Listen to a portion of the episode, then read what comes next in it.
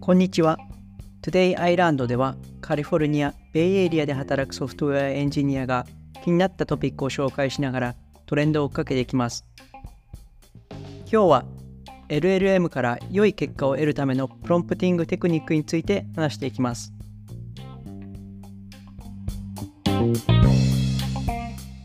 マイトマーキです。サンフランシスコにあるスタートアップで CTO として働いてます良一です。ベイエリアのテックカンパニーで万年平社員のソフトウェアエンジニアをしています。よろしくお願いしますお願いします。はい、えっ、とですね、今日は自分が持ってきたネタなんですけれども、えープロンプトエンジニアリング、 large language model のプロンプトエンジニアリングの tips、忘備録について話したいなと思います。なるほど。はい。まあなんかちょっと先にモチベーションについて話したいなと思うんですけど、プロンプティングって、要はテキストですよね。指示の、あの、こういう指示、はいこういうふうに答えてくれみたいな指示があるじゃないですか。それが、その、い指示内容によって結果がだいぶ変わったりとか、あるいはその、パフォーマンスが良くなったりとか、うん。えー、とすごい大きな処理をより効率よくこなしたりとかまあそういうことができるようになるんですよ。なんかね、こう僕もこうはいツイッターとかでキレキレにはすごいこれを追加すると結果が変わるんだみたいなことを見ますけど、マジですか？っていう、あんまあ僕はあんまり試したことないんですけど、はいす、ごい違うみたいなのを見て、へえと思いました。そうなんですよ。ただなんかこうなんて言うんでしょうねなんかソフトウェア開発ってすごくもうちょっとこうロジックがかっちり決まっててこうやればこうなるみたいな感じじゃないですか。なんですけど、なんかちょっとプロンプトってなんか要なんかそういうなんかよくわかんない小手先のものなのかなみたいにはちょっと思ってたんですけどまあなんかこれがその最近その machine learning のリサーチャーをやってる人がポッドキャストで話してたんですけど machine learning といわゆるソフトウェア開発の大きな違いって何かっていうと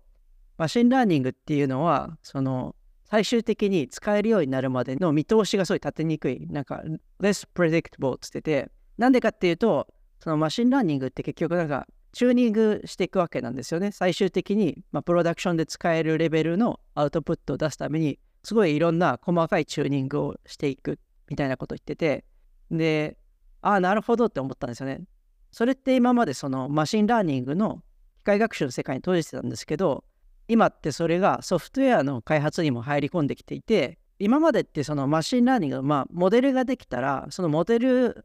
はもうなんかいじるものじゃなくてそこにまあこういうデータのインプット入れたらこういうアウトプットが出るみたいなソフトウェア側でチューニングするってことはなかったと思うんですよね。それはもう machine learning のモデルを作る段階である程度できてると。まあそっち側でその iteration を回して改善していくってことをやってると思うんですけど、はいだったのが LLM っていうなんかまあある種誰でも使えるようなモデルが登場したことによってソフトウェア側で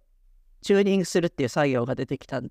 ゃないかなと思ったんですよね。なるほど。まあある種、境界が曖昧、開発とかチームの役割の境界が曖昧になってきた。そう、なんかそこがちょっとシフトしてきたのかなっていうふうに思っていて、今までのその開発の仕方とはやっぱ違うから、よりちゃんとやっていくべきなんじゃないかなと思って、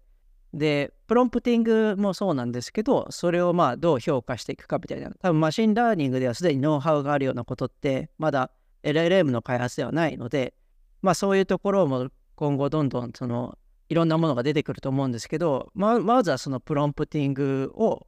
しっかりできるようになるっていうか、まあ、いいろんなものテクニックとかノウハウをこう身につけていくこと大事なのかなと思ってあの最近まじちゃんと真面目にちょっと学び始めたっていう経緯があるんですけど。ちなみにエンジニアリングってついてますけど、こう、なんかちょっと錬金術みたいな感じがしてたんですけど、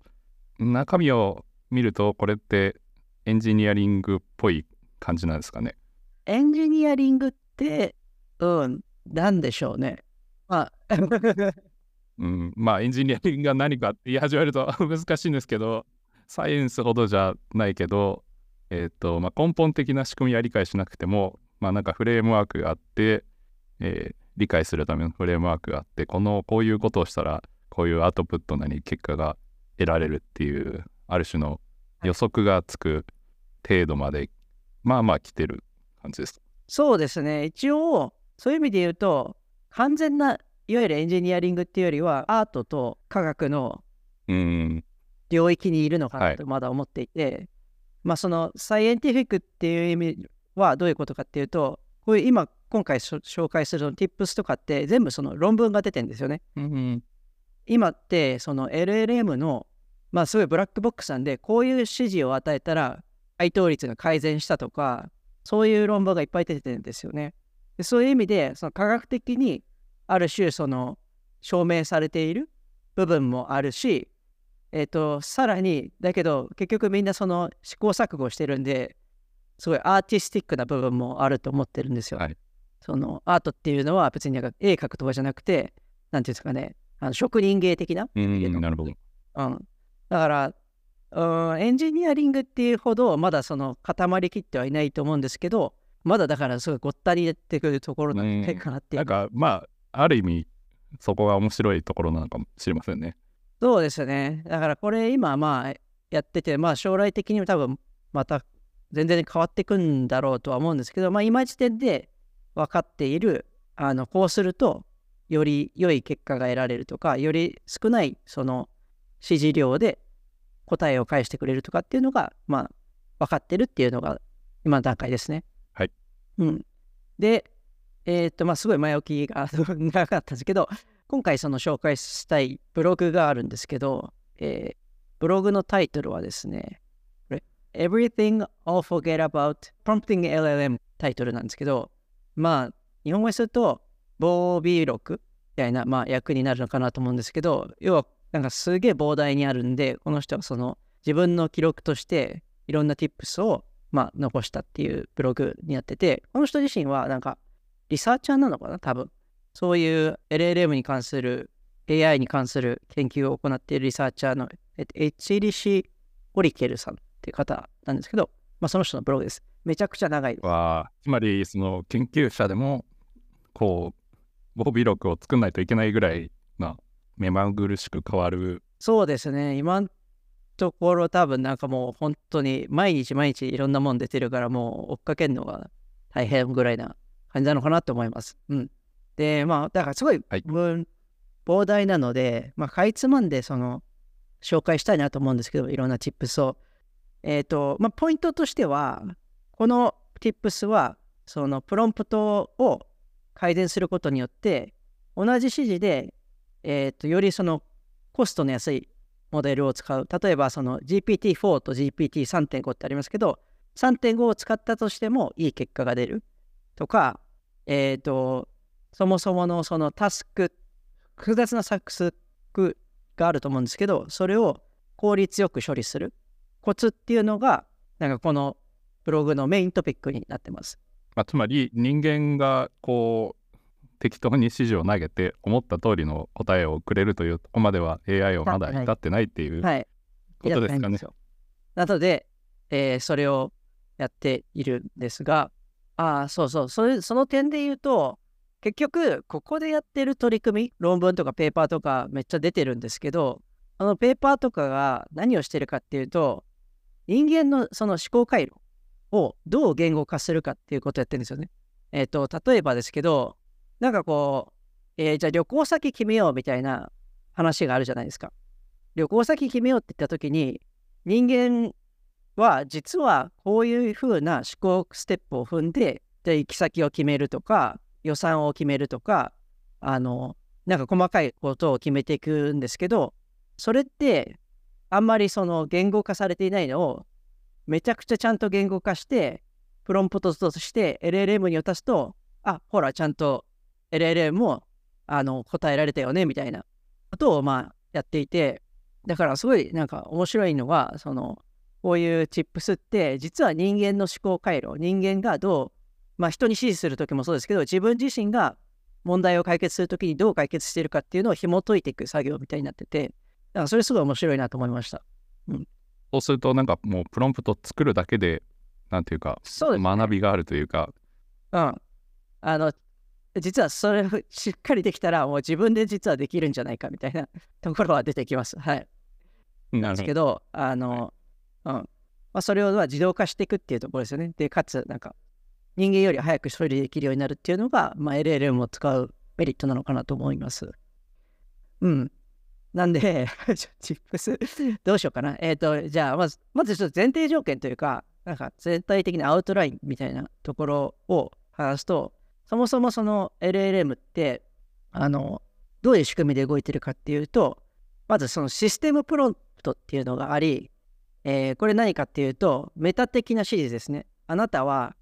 えー、有能なアシスタントですとか、そういうメタ的な指示を LLM にまず渡すんですよね。で、その後にインストラクションっていうのがあって、えー、ユーザー、これが具体的にユーザーの指示です。えー、じゃあ旅行先を決めてくださいと。で、レスポンスが実際に LLM が返す、えー、レスポンス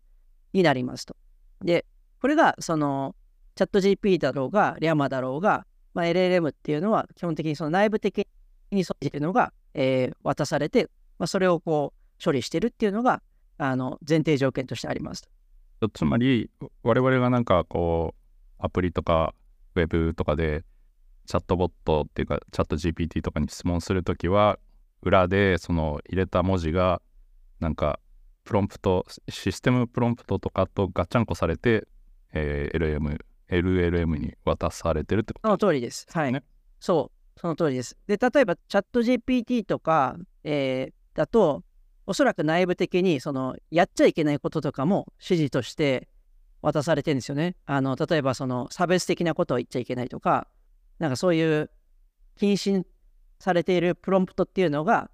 内部的に渡されて、その上でその我々のインストラクションが処理されているっていうところですね。なので、えー、まあ、どういうモデル使うにしても、このシステムプロンプトの仕組みを理解して、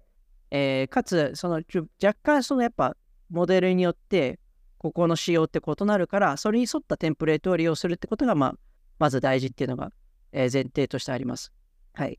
で、これはあの、まあ、ブログ見てもらうと分かるんですけど、例えばレアマだったら、こういう風な形で渡すといいよとか、なんかいろいろあるんですけど、えー、そのテンプレートを理解しようっていうところですね。えっと、つまり、だから、この読者としては、そういうテンプレートも含めてアプリとかを作る人に向けた、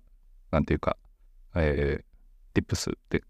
感じですかね。ねあの普通のあのアプリをただ使うだけの人とかではなくそうそう。実際にその LLM を使ったアプリケーションを作るときってことですね。うん。簡単なのはちょっとスキップしたいんですけど、そうですね、面白いのが、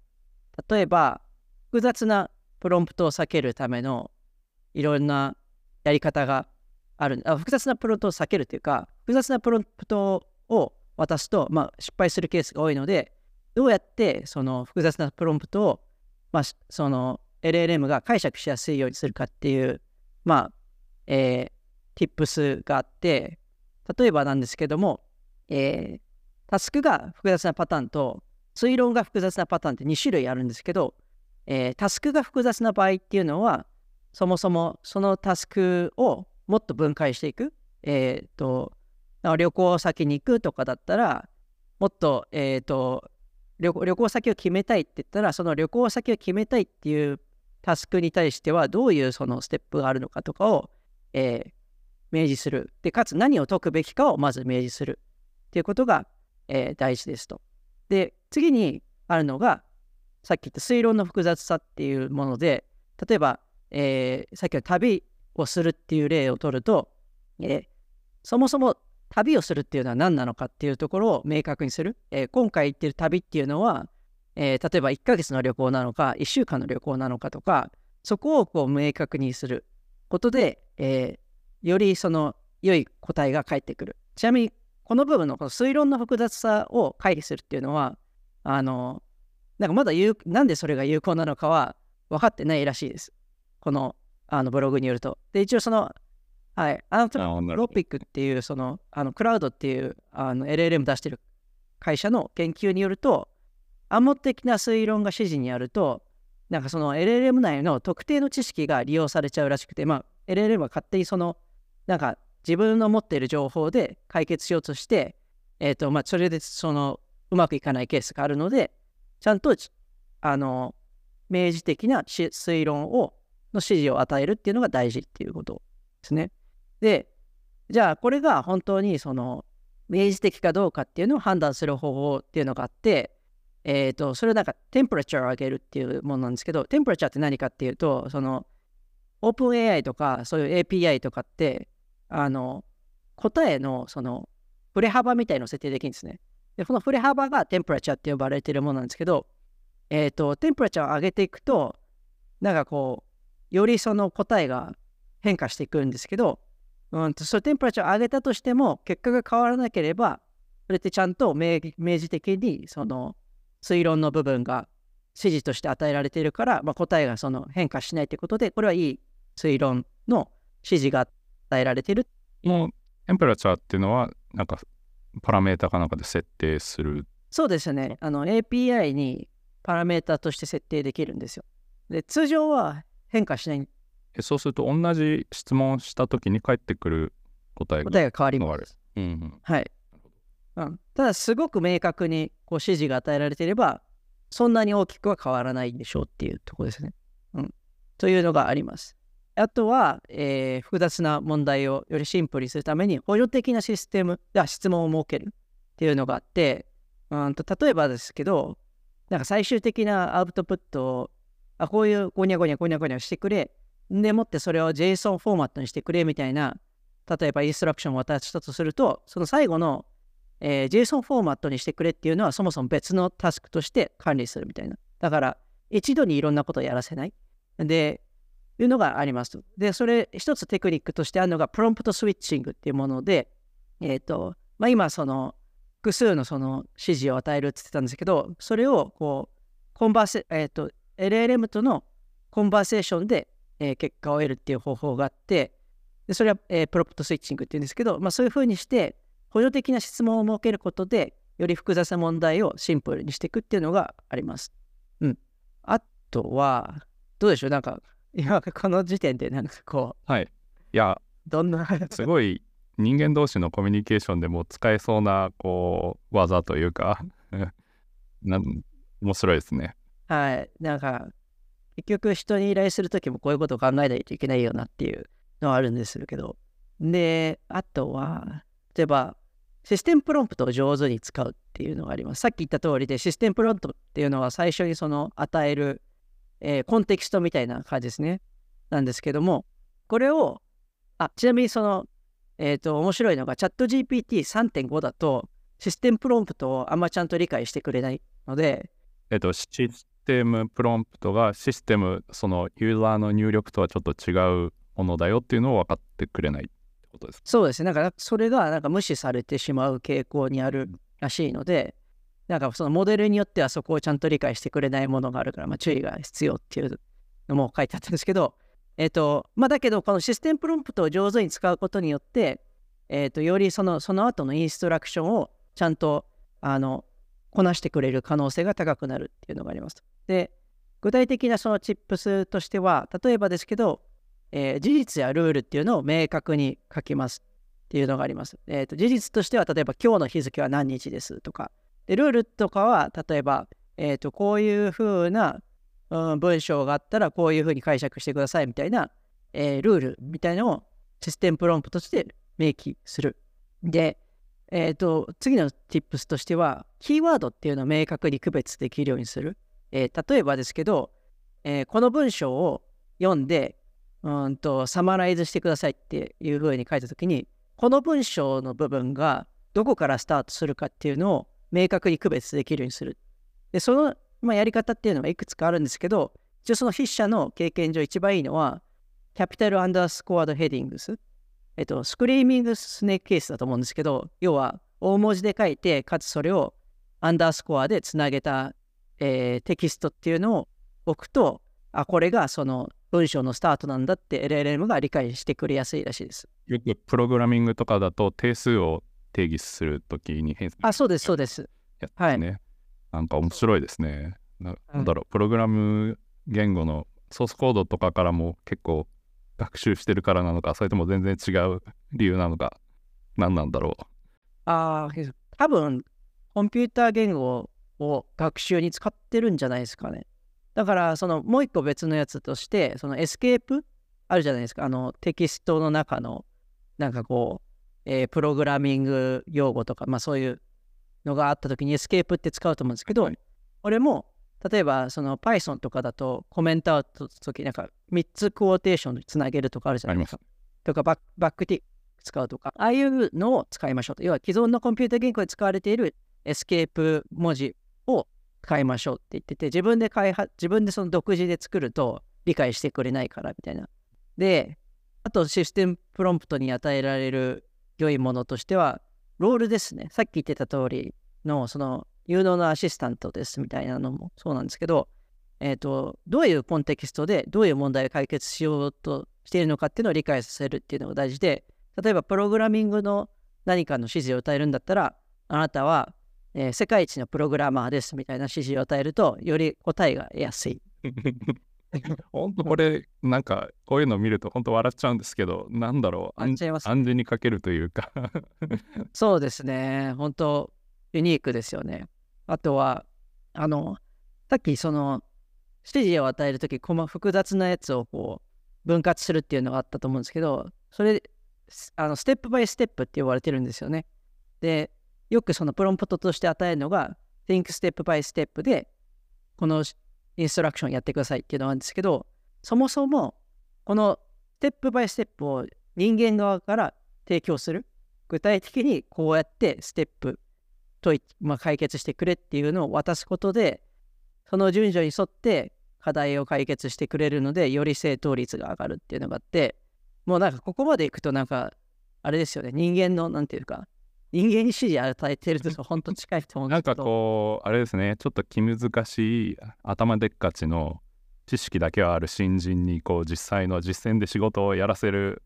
時に苦労する先輩社員みたいな感じがそんな感じですよね。はい。よろしくやっといてだとちゃんとやってくんない時があるから、いや、こういう順番でやんだよみたいな感じですよね。うん。っていうのがあります。えーっと、あとは、まあいろいろあるんですけど、えー、コンテキトを短くする。さっき言った通りで、その LLM って処理できるトークン量が、まあ、決まっているので、なるべくその渡すトークンを少なくすることで、まあ、理解がしやすい。だからやっぱり量が増えると取りこぼしとか出てくるわけなんですけども、だかいかにこれを小さくするかっていうのが大事なんですけども、それをやるテクニックとして、えっ、と、そもそも LLM に今のその理解を LLM が解釈できる形でサマライズさせるといいですよっていうのがあって、えー例えばなんかこう、なんかこう、うんステップバイステップで何か指示を与えている途中で、今あなたに与えている指示を要約してくださいみたいな風に渡すと、LLM が今私の理解ではこういうことをやってますみたいなのがじあの出てくるので、それをさらにコンテキストとして渡すことによって、うん、とよりその正確にかつあのコンテキスト量を減らして解釈して理解してしあの指示を実行できるみたいなことがでこの AI にプロンプトで、まあ、会話をするわけじゃないですか。で各、はえっと、会話の段階で今までのヒストリーっていうんですかねはどの程度持ってるものなんですか？モデルによって違うのかな？まあ大きく分けて2パターンあって一つはやり取りを全然別のところに保存する例えばそのキャッシュ普通にメモリーキャッシュにやり取りを置いといてそれをまあ LLM にも新しい指示としてこれまでこういうやり取りがありました。なのでこれについて答えてくださいって渡すパターンと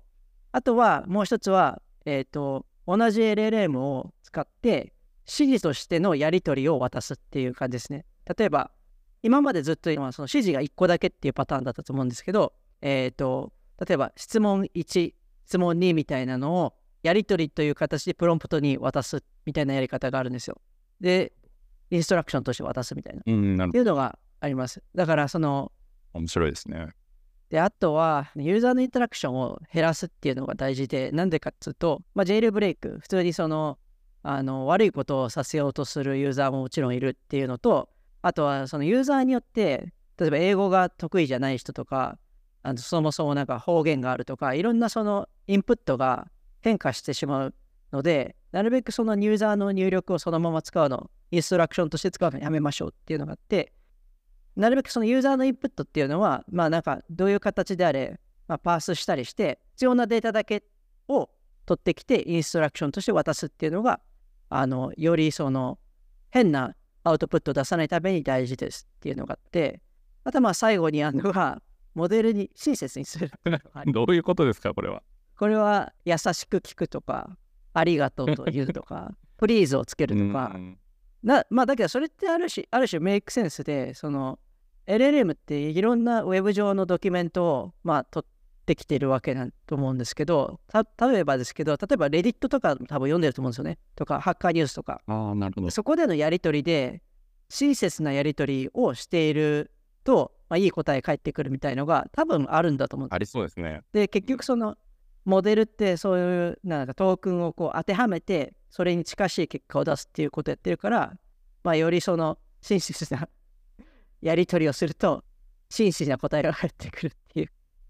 まあななんかあそうですねある意味当然というか実社会のことを学んでるわけだから親切にさせされたら親切に答えるしそうじゃなかったらなんかちゃんと返さないっていうそういうなんだろうメタな挙動も学習してるっていうことだと思います。うん。だから本当面白いですよね。人間と接するのとまあ近しい部分があるというか結局人間が人とコミュニケーションするっていうのをすごいクリアに言語化していっていくと LLM もいい感じに答えてくれるっていう まあ話なのかなと思ったんですけど、うん、このちなみにこのブログ今結構スキップしちゃった部分もあるんですけどもっとすごいいろんな内容があるんでぜひあの聞いてる方も読むとすごく役に立つと思うんで、はいいやこれは本当なんかある意味人間のコミュニケーションを見直す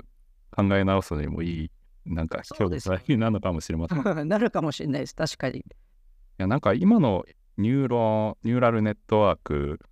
って人間の脳みその働きとは本当はちょっと違うみたいなことを聞いたことがあるんですけどそのシナプスとかのはいニューロンの働きをそのままモデル化したのとはちょっと違うって聞いたんですけどこういうの見てるとなんだろう全体の挙動として結構人間になんか仕組みとして近づいてるのかそれとも外見だけな外見というか挙動だけ真似してるのかどうなんだろうでまあ挙動だけ真似してるにしてもそこそここう当てはまるというか人間の挙動を真似できるんだったら結構こう心理学的なこう研究だったり実験だったりなんかそういうのにうん。使えまあそういう研究誰かもうやってそうですけどねなんか面白いあると思います。あうん科学と哲学の間の分野にもなってきそうだし、うん面白いですね。ただ、なんか思うのは、結局 LLM ってけウェブからの情報とか、まあ本とかもあるかもしれないですけど、から学んでるから、その人間って多分、言語化されてないものすごいあると思うんですよね。そね、うんそこが LLM には欠けてるんで、やっぱりちょっと限界があるのかなっていう気がします。うん、まあそのうちでもこう少なくとも映像からは学ぶようになるだろうしそうするとまあでもあれかあの現実社会の映像よりは多分こうドラマとか映画とかニュースとかからまずは、うん、学ぶことになるからやっぱりそうするとちょっと実際の人間とは学び方が違う、うん、うん。ですよね。でまあでもなんだろうこう差別とか偏見っていう文脈で言うと人間の脳みそってまあ多分ですけどある程度ハードワイヤーされてるところがあって、まあ、仲間じゃないものには差別的に振る舞うみたいなのって、まあある意味本能だと思うんですけど、まあ、AI は多分ハードワイヤーされてるとこにはそういうものってないから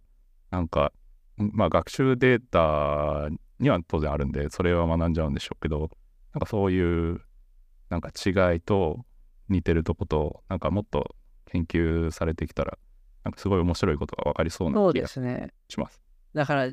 なんか本当新しい人類みたいな形にはなるかもしれないですね。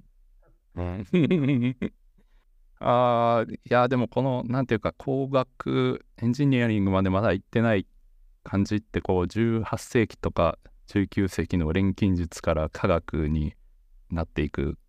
みたいなところをこうちょっと彷彿とさせてなんかワクワク感があるというか、ちょっとこう怪しいなんていうか山師みたいなところもありつつでもこう面白いっていうかネット上だなっていうのはすごい面白いですね。